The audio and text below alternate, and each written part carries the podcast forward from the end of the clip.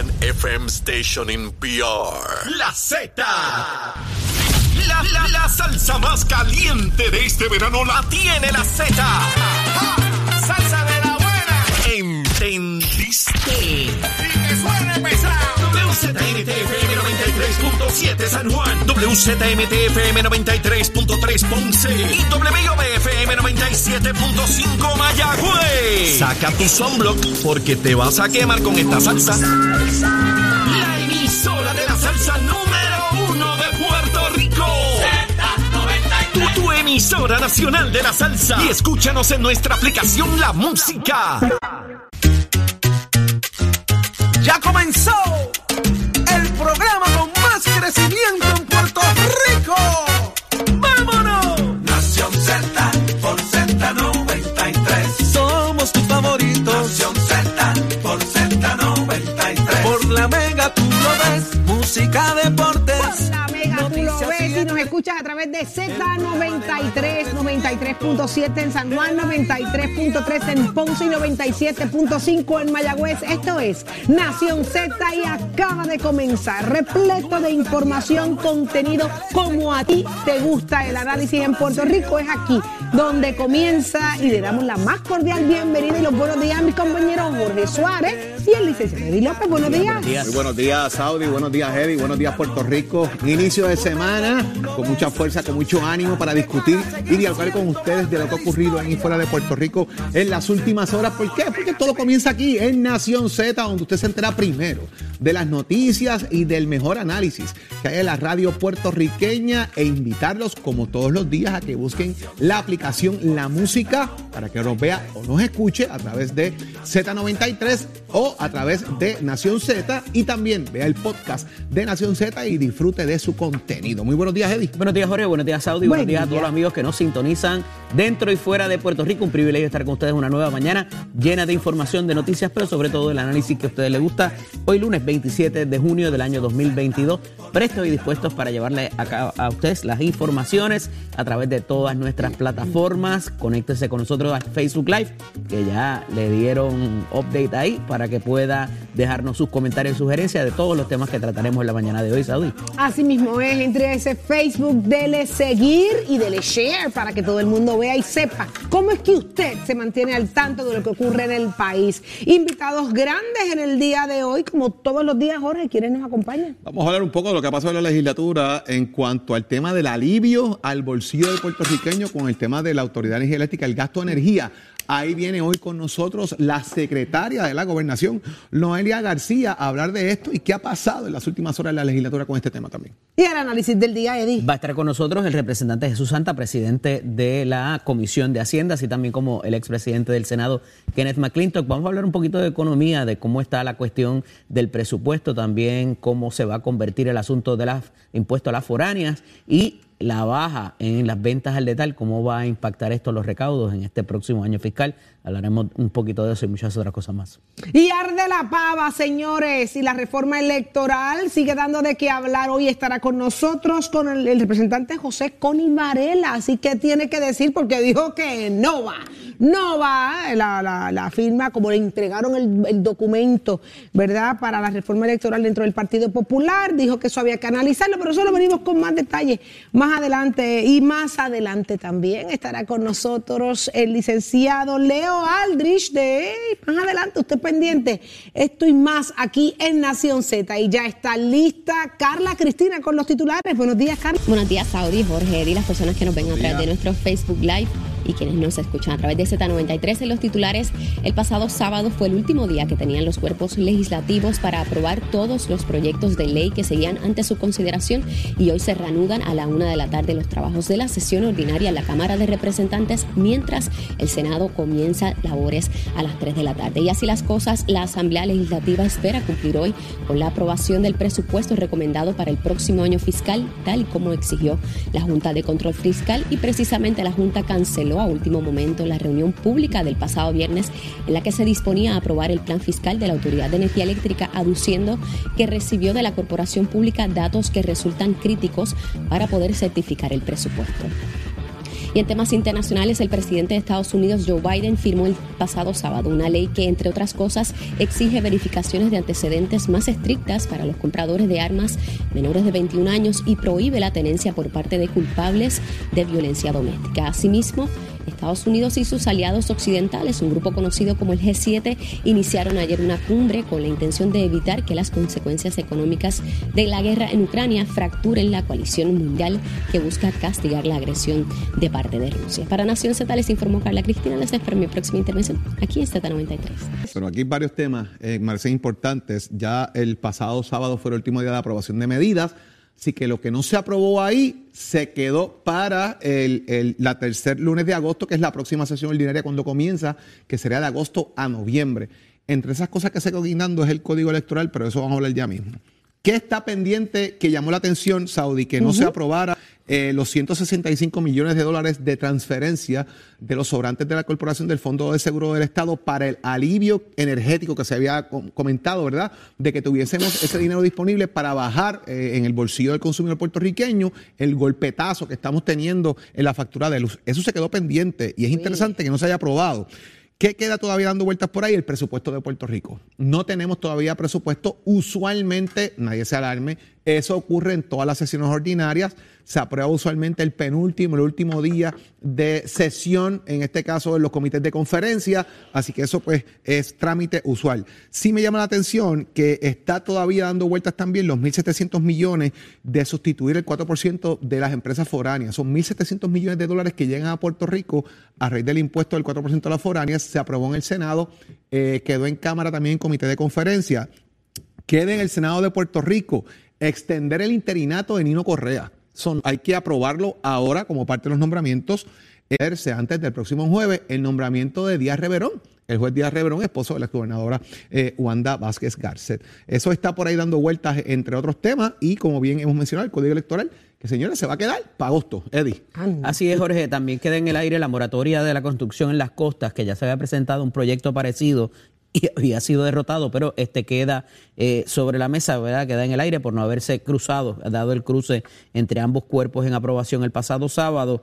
Y ciertamente eh, el asunto del presupuesto, hay una fecha puntual, que es el día de hoy también, donde se debe presentar un informe a la Junta de Supervisión Fiscal para conciliar los 100, los 100 millones de dólares de diferencia de los 12.574 a los 12.474 para propósitos de cómo habrá esto de dividirse, eh, pero habría que reducir esos 100 millones de dólares a ver cómo lo va a hacer la legislatura y de acuerdo a lo que el gobernador también tiene pensado. En el caso de los nombramientos, quedan unos también unos nombramientos judiciales que parece tener alguno que otro problema en el expediente. Eso quiere decir que hay algún legislador, algún senador particularmente que está en contra de esto, eh, de uno u otro nombramiento. Así que eso debe también eh, atenderse antes del jueves, como tú muy bien traes. Lo interesante es que todavía a eso de las 8 y 30 del pasado sábado, muchas de las medidas quedaban en el aire por razón del código electoral y eh, se rumoraba ya que una cerca 30, de 30 medidas habrían de quitársele una página o quitarle un punto, una coma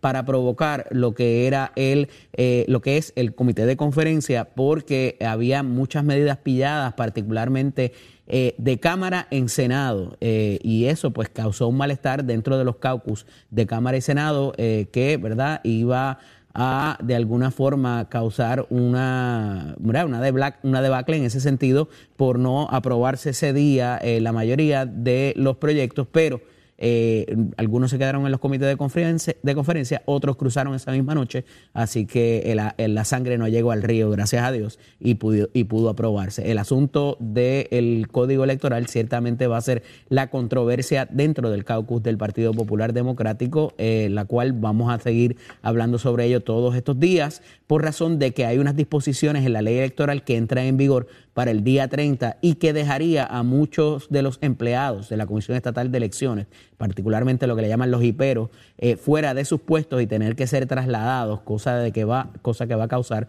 bastante malestar dentro de las filas del Partido Popular y de cómo esto se vaya a barajar para futuro y el asunto de la controversia entre el vicepresidente de la Cámara y el presidente del Senado y presidente del Partido Popular Democrático por razón de si se entregaron con tiempo o no estas medidas para poderse revisar y eh, poder llevarlas al análisis necesario para ser votadas. Vamos al grano, vamos directamente a eso entonces, ¿qué es lo que está pasando con Dalmao y, y Connie Varela? ¿Dónde es que estriba la discusión? Porque sé que están encontrados. Esas son la- las reacciones que se han recogido en el día de hoy, en la mañana y el día de ayer. Jorge, ¿qué es lo que hay? ¿Por qué está, ¿Cuál es la situación? Se aprueba, bueno, esto hay que echar un poquito hacia atrás, ¿verdad? Hacer un poquito de historia en el tema. Connie Varela había dicho que iba a atender el tema de eh, la reforma electoral, del código electoral, que iba a enmendar los errores que pasaron en la primaria y en la secundaria pasada y todo este bollete que ya usted conoce, y que esto se iba a enmendar, se iba a arreglar y se iba a dar sentido a un código electoral que se aprobó a la carrera a última hora por el Partido Nuevo Progresista, que son las expresiones que ha hecho el representante de Varela y otros legisladores. A esos fines se radica una medida que buscó algún tipo de consenso, estaba en ese trabajo. José Luis Dalmau radica una medida paralelamente en el Senado de Puerto Rico con recomendaciones de los comisionados electorales de los partidos políticos. Le pide con Varela a Ramón Torres que le entregue el borrador de esas enmiendas. Usted sabe lo que pasó, lo escuchó aquí en Nación Z, eh, que si renuncia, que si entrega, que dale que estarle patín y patán. No pasó absolutamente nada, se reúne la conferencia legislativa del Partido Popular Democrático, hablan de las enmiendas, supuesta y alegadamente se recogen muchas de las enmiendas y peticiones del representante Valera Fernández en esa reunión de la Junta de la Conferencia Legislativa, se atiende el proceso, se aprueba la medida en el Senado y se envía a la Cámara. Y ahí es donde viene el tranque bola Saudi. ¿Por qué? ¿Por Porque qué? ha dicho Connie Varela que esto hay que evaluarlo responsablemente, fue la palabra que usó Connie Varela. O sea, que el Senado parece que hizo un trabajo irresponsable, eh, si, si lo veo de esa manera, ¿verdad? Responsablemente, que esto hay que atenderlo y que esto se queda para agosto. ¿Qué es lo que reclama José Luis Dalmau? Que hay 11 juntas de inquisición permanente que van a cerrar a raíz de que esto no se pueda aprobar. Hace, y ahí es donde yo voy, que me crea un poquito suspicacia esto. Desde el 22 de junio, la Comisión Estatal de Elecciones está diciendo que estas van a cerrar y donde los ciudadanos pueden buscar servicio. Más allá de si se aprobaba o no esta medida, eso ya estaba calendarizado, eso estaba listo, estaba escrito, estaba dispuesto. Si producción de casualidad tiene el anuncio, que lo puedan eh, ponchar para que lo puedan ver ustedes, los que están en la aplicación de la música, el Facebook y a través de Mega TV, el anuncio de la propia Comisión Estatal de Elecciones, diciendo, se van a cerrar las HIPS, estas que están aquí, estas 11, y usted va a buscar servicio en estos otros municipios para que sepa lo que está pasando. Dalmau dice que si se aprobaba esto, se evita esta situación porque se activan las juntas eh, temporeras eh, a esos fines. Lo que pasa es que las juntas temporeras existen, pero existen cuando hay un alto flujo de volumen de transacciones electorales. ¿Cómo eso se compagina en la ley? Me parece que ese es el tema que hay que aclarar, Eddie. Hay, otra línea muy, muy interesante que recogen los periódicos en la mañana de hoy, es el asunto de eh, que hay un aval por parte del presidente de la Comisión Estatal de Elecciones a lo que es el Código Electoral, a lo que es el proyecto 909, particularmente del Senado, y que consta de unas 156 páginas, Jorge, eh, que dice el representante y vicepresidente de la Cámara, Varela Fernández, que no tuvo oportunidad y que en seis, eh, eh, ¿verdad? En seis o siete horas no le, daba, no le iba a dar oportunidad de analizarlo responsablemente para poder bajar un informe y sin haber un descargue, obviamente, que también es otra de las opciones que se pudieran hacer. No obstante, ¿verdad? Ya habían ciertos eh, borradores que se habían eh, cursado entre uno y otro y podría verse eh, la realidad si eh, se parecía a lo que ya se estaba hablando, ¿no? Es tan sencillo como poner los dos documentos y decir, pues mira, tiene esto, no tiene esto. de hecho, la máquina te lo puede hacer solo, pero eh, querían eh, llevarlo al caucus con qué se le quitó, con qué se le añadió y evidentemente pues no dio tiempo para hacerlo y poder lograr ese cruce. Todas las consecuencias que van a haber lo vamos a ver en estos próximos días eh, y la de nuevo, no solamente lo de las HIPS, las disposiciones que entran en vigor al primero de julio de lo que es la ley electoral actual, que lo recoge mayormente esa entrevista que se le hace a Rosado Colomer, al juez Rosado Colomer, en el periódico del día de hoy, eh, donde entiende que es lo que hay que hacer y que él puede vivir con ellas, básicamente. Seguro. Se lo deja ahí tranquilito. Mientras no puede vivir con ella. Pero, Saudi, vamos, pelos, Dalmau va- vamos y a ver el, ponche ahora, ¿verdad? De, de- en, en cámara, si es posible, a los amigos de la aplicación La Música, Facebook Live y Mega TV, los que están en radio. Mire, ahí está un anuncio del 22 de junio. Esto se aprobó, el, esto es una pelea para el 24-25 de junio, desde el 22. La Comisión Estatal de Elecciones le está diciendo a todo mundo, señores, estas HIP van a cerrar. Aguas Buenas, Barranquitas, Camuy, Ceiba. Ceiba, Coamo, Corozal, Humacao, Las Piedras, Patillas, Toa Alta, Nahuabo, Vega Baja y Yabucoa. Eso es una tabla. Al lado, al otro lado de la tabla dice dónde buscar eh, eh, asistencia. Por ejemplo, Aguas Buenas tiene que ir a Cagua, Sidra, Comerío, Guainabo. Y así sucesivamente están distribuidos las 11 que cierran, dónde van a buscar los servicios. Interesante por demás, porque esto ya estaba listo. Esto está contenido en el código vigente. Este cierre. Y se viene hablando de meses de este tema. Las juntas de inquisición transitorias se activan en unos momentos dados cuando hay flujo. ¿Cómo lo atiende la ley? Pues obviamente le, preguntaremos a, a, Connie Varela más adelante cómo se atiende esto en el proyecto de ley, si es que se atiende o no se atiende, porque es el reclamo que muy bien hace el presidente del Partido Popular, de que si se hubiese aprobado esto, eh, se pudiesen activar las juntas temporeras y evitar los cierres de estas 11. Eh, ahora, lo de Rosado Colomel, pues a mí me parece que la expresión de Rosado Colomel lo que está diciendo. Claro que no me sorprende porque, porque me va a sorprender. Todo el mundo sabe eh, que los presidentes de las comisiones estatales de elecciones en Puerto Rico se nombran por partidos políticos. Esto no es nuevo. Los populares, cuando han estado el poder, nombran el, el de ellos, los PNP nombran el de ellos. Hay un cambio en la ley electoral que lo he machacado aquí hasta la saciedad. El voto íntegro, el voto íntegro va a decidir quién preside la Comisión Estatal de Elecciones, quién la controla. ¿Usted cree que José él quiere que la cambien? Pues claro que no, porque lo dejan ahí. Alejandro ganó la elección y el voto íntegro le favoreció el PNP. Así ha sido en las últimas elecciones. El partido de más votos íntegros sigue siendo el PNP. Y el Partido Popular, por lo que yo veo, tienen una venda puesta que no entiende lo que están haciendo. ¿Cómo Rosalba Colomel va a estar en contra de eso? Si le favorece. Yo creo que iba a ser una, una píldora venenosa si cambiaban esa disposición, Jorge, porque entonces no iban a tener los votos necesarios para poder aprobar el proyecto. Y ahí tienen una pelea política que podían dar y no la dieron. Porque entonces lo elevas al tema político. Claro. Y no lo hicieron. Y me parece que ahí falló el Partido Político. Tienen break todavía de agilarlo, ¿verdad? Les voy a preguntar a la Connie a ver cómo lo van a manejar. Dinorita estará con nosotros más adelante, Connie Varela, así que le preguntaremos eso y muchas cosas más basadas en todo esto que está ocurriendo, pero de igual forma, señores, ya también trascendió de que el secretario de Justicia dice que continúa el derecho al aborto en Puerto Rico. ¿Quién me explica, Eddie?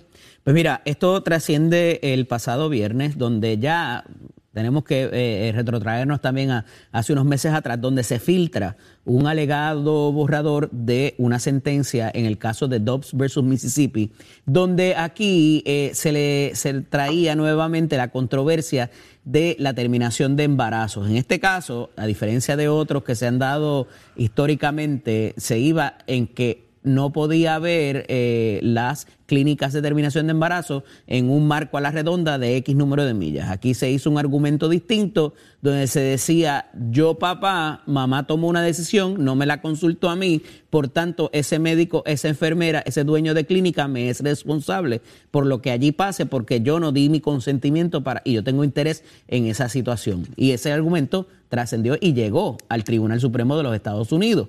¿Qué pasó ahí? Pues en efecto se revoca lo que era Roe versus Wade, un caso del 1973, donde se establecía, entre otras cosas, los famosos trimestres. El primer trimestre era free el segundo tenía un poquito más de restricciones, el tercero requería la intervención de un facultativo médico y unas razones bastante de peso. Eso se da al traste con ellos y se le deja a los estados. No es que revocan y hacen al, el aborto ilegal, que es lo que recoge el, eh, el hoy secretario de Justicia eh, Domingo Emanueli. Para propósitos de cada estado va a haber una, ¿verdad? un marco de leyes donde se va a determinar, de acuerdo a los legisladores, qué va a existir ahí. Y lo traigo porque, por ejemplo, en el caso de California, se reconoce ya que va a ser un estado santuario ¿Qué es eso? Que allí no va a haber prohibición de ningún tipo. Por tanto, se va a mover quizás esa industria o más clínicas en esa dirección. Cada estado va a, traer sus propias legislaciones, lo hemos visto en Texas, lo hemos visto en Arkansas, Alabama, Mississippi, que es el caso leading en este caso, en esta, en esta situación. Y ya tenemos el propio, el 693, ¿verdad? Que lo veníamos discutiendo ya a través de todos estos meses también, que es el proyecto de la senadora Rodríguez Bebe, y trasciende el 1407, que es de la representante Lizzie Burgos, que prohibía totalmente la práctica del aborto, condenándola con una pena de asesinato de 99, años. Eh, y a esos efectos, pues deja toda esta eh, controversia un poco eh, abierta por razón de que el único marco conceptual legal que hay ahora mismo es lo que se llama el caso de Pueblo versus Duarte, donde se permite la terminación de, eh, de, de embarazos. De hecho, Entre los años 50 y 60, Puerto Rico era uno de los estados santuarios, una de las jurisdicciones santuario para este tipo de procedimiento y mucha gente venía del sur de los Estados Unidos a realizarse esos procedimientos cuando eran ilegales allá.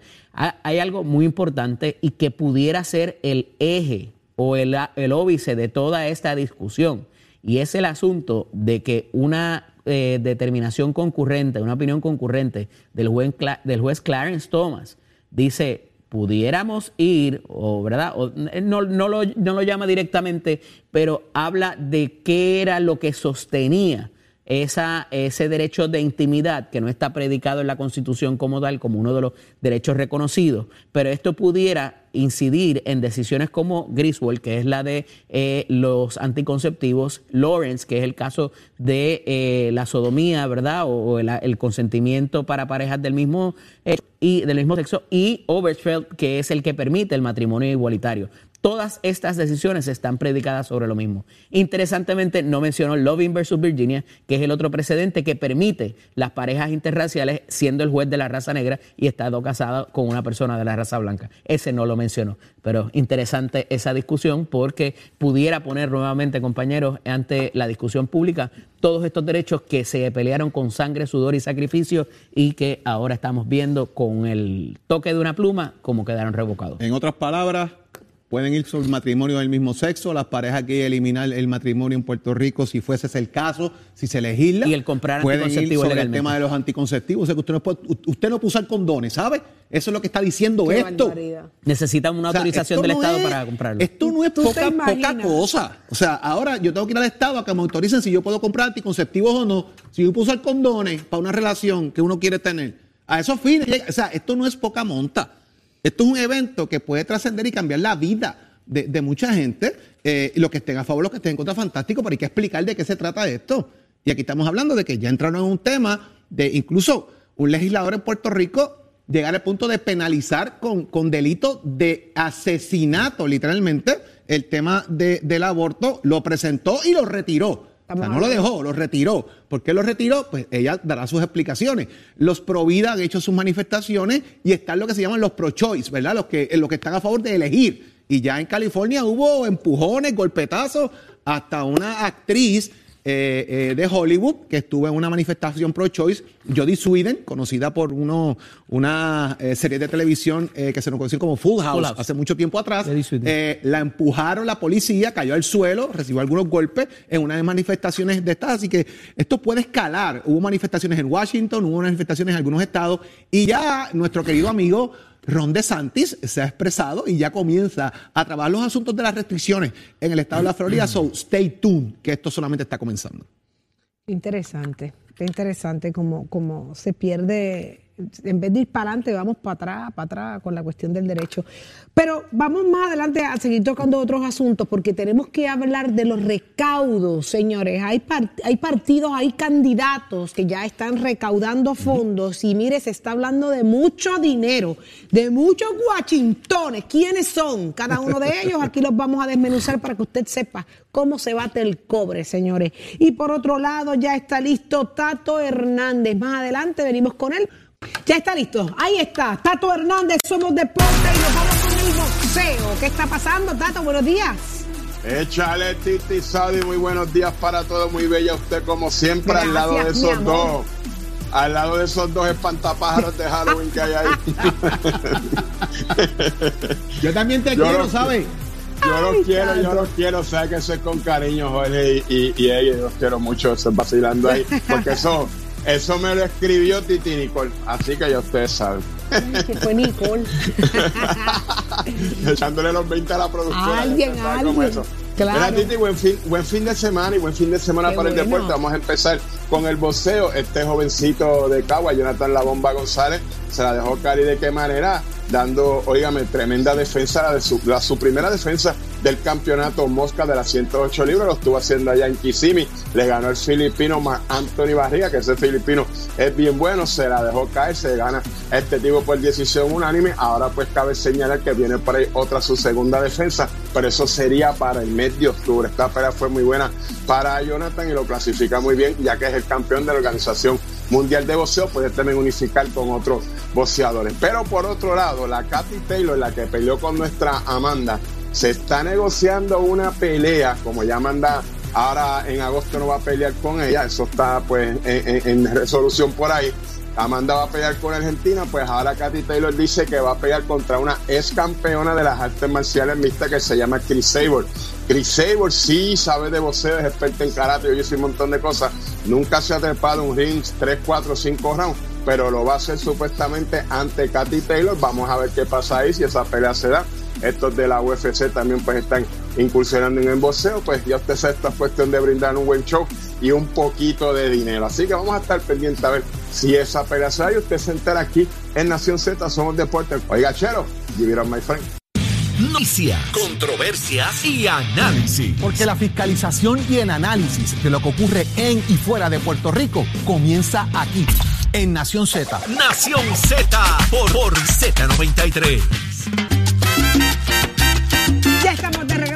Nación Z y vamos de inmediato al análisis del día, ahora a las 6 y 39 de la mañana. Adelante, Eddie. Gracias, Saudi. Está con nosotros, como todos los lunes, el expresidente del Senado y exsecretario de Estado, el amigo Kenneth Davidson McClintock y Hernández. Buenos días, Kenneth. Eh, buenos días a ti y a Jesús. Está con nosotros también el presidente de la Comisión de Hacienda de la Cámara de Representantes, el representante Jesús Santa y Rodríguez. Buenos días, Jesús, también. Buenos días a ti, Eddie, a Kenny y obviamente a todos los que nos sintonizan. Estamos en un momento puntual del año eh, y del cuatrenio también por razón de la eh, sesión ordinaria de qué se trata. Y aquí tenemos presupuesto con un montón de cosas, con el combo agrandado, compañeros. Tenemos el asunto del impuesto a las foráneas, tenemos un informe que hay que presentar a la Junta creo que hoy y también eh, les voy a complicar el asunto porque se informa que hay una baja en los comercios al detal, que esto es producto de muchas cosas, ¿no? De la inflación, de todo lo demás, pero pudiera impactar el recaudo del próximo año. Comienzo contigo, Jesús, para que nos deje el, eh, dónde estamos en, términos de presupuesto y todos estos factores que cómo pudieran incidir en el mismo. Bueno, como conoce bien Kenneth, e, este día de sesiones son bastante eh, kilométricas, ¿no? Exacto, pero pero la realidad es que en el caso que me corresponde, yo tengo dos proyectos importantísimos. Una es el presupuesto, para allí bajo una carta de la Junta de Supervisión Fiscal planteando eh, la, los comentarios un bono de presupuesto que se había sometido y el cual hay un compromiso de aprobar hoy. Así que ya desde las siete y media estaremos trabajando eh, en la legislatura con el apoyo de, OGP, ¿no? Para ver eh, un proyecto que se ha presentado y pueda ser aprobado y ¿verdad? con la esperanza de que sea aceptado por la Junta. El otro proyecto que yo creo que está más importante es el 1367, que es el que busca una sustitución del cobro del arbitrio de la foránea a uno que sea un cobro por, por ingreso, ¿no? Eh, contribución sobre ingresos. Eh, ese proyecto fue aprobado en Cámara, fue aprobado en Senado y está en comité de conferencia. Y para mí es más importante porque este lo que busca es garantizar que esos 1.400, 1.500 millones de dólares que se recogen de la foránea se mantengan de ahora en adelante, ¿no? Dado la instrucción o el policy que implementó el Tesoro Federal, en cuestión de, independientemente tú pagues la contribución aquí, antes la podías acreditar, la podías deducir en, en aquellas compañías que tienen alguna filial estadounidense, a partir del 31 de diciembre o del 1 de enero realmente del 2023, eso no puede ser así. Así que por eso es que se, hace ese cambio y yo creo que ese es el más importante porque no solamente el presupuesto es por un año, esta medida posiblemente sea por 10, 15 años, es lo que eventualmente llega si es que se implementa el impuesto mundial, ¿no? Como tal.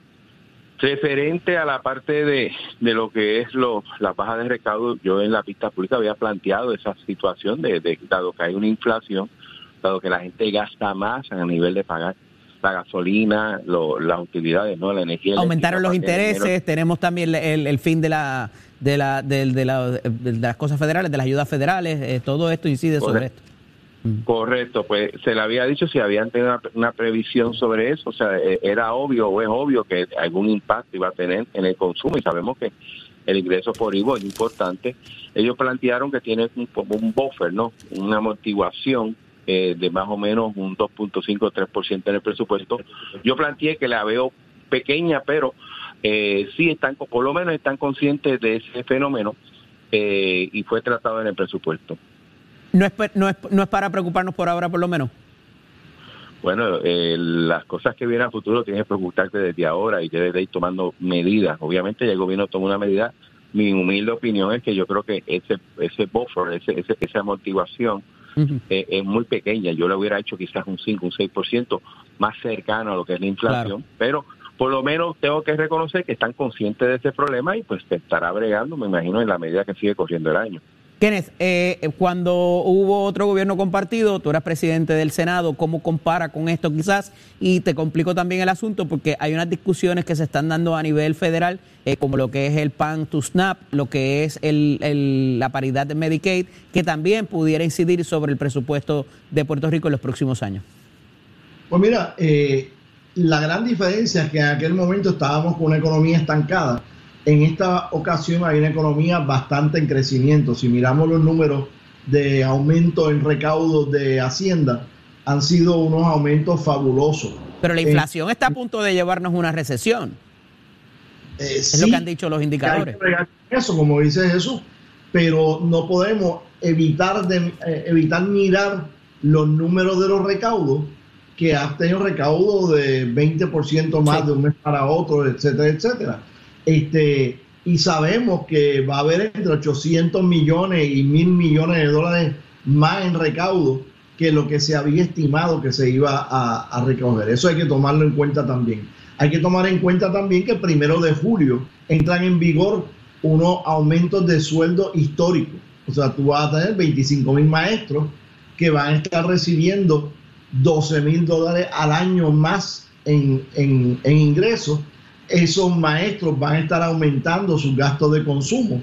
Es verdad que van a estar comprando productos que están más caros ahora debido a la inflación, pero va a haber dinero inyectándose en la economía. De igual manera, como dice Jesús, pues va a haber una reducción en, en los fondos federales que van a estar llegando a los bolsillos de los consumidores. Así que son toda una serie de factores. Lo importante es presupuestar conservadoramente, tratar de ahorrar lo más posible y tratar de ser juicioso en el uso del dinero. Interesante eh, esto, compañero. Eh, Jesús, tengo que cerrar, pero te pregunto, ¿vamos a tener un presupuesto aprobado por la legislatura, certificado por la Junta y firmado por el gobernador o la Junta va a, a tomar el control como en años previos?